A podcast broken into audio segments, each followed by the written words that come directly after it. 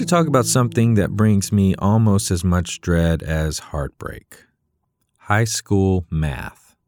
I was not good at math. I hated math. I took as many advanced level math classes in high school as I could and took advantage of my teachers sympathetic to my lack of calculus abilities so that I would not have to take many math classes in college.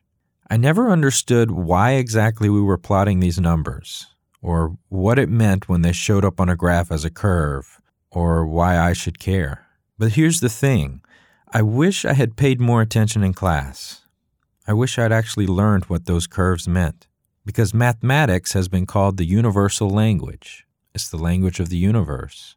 It translates the laws of physics and nature. And when you plot those numbers, they very rarely go in a straight line. So I want you to picture a line graph of your life. In what area of your life would that graph be a straight line? I can't think of one for mine. Einstein proposed that even time is relative. We now know that's true. So it's easy to get frustrated when we expect our lives to move constantly in one direction, but that's not how the universe works. More often than not, we're pushed and pulled in many directions at once. Our lives take big steps forward and a few steps back, highs and lows. Realize that the direction of your life is not a constant. It will change just as it has countless times in your past. Bad times don't last, and good times don't always either. Things always change. So if you're feeling down, that's the good news. If you're feeling good, enjoy it. Try to be in the moment. The line graph of your life is a wavy one. And if you zoom in on just a few weeks or months, you might get the impression that it's trending downward.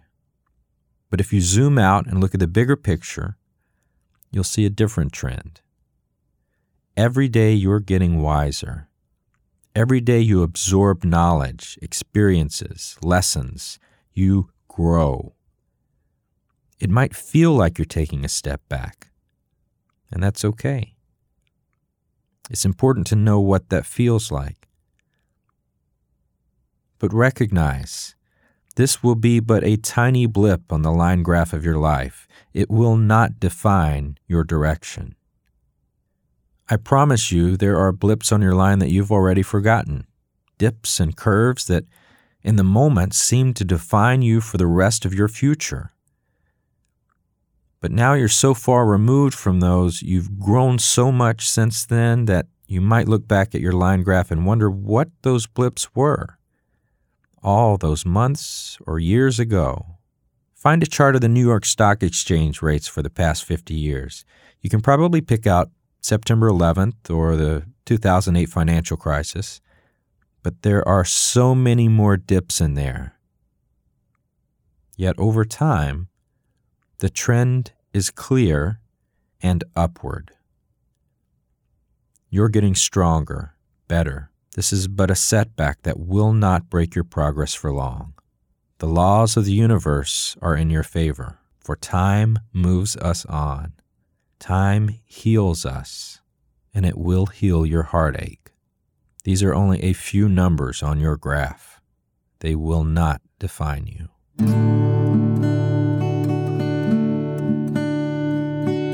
Thanks for listening. This podcast is free, but for more, send me a note or support the series or help me with my high school math, visit heartbreakpodcast.com. I wish you peace.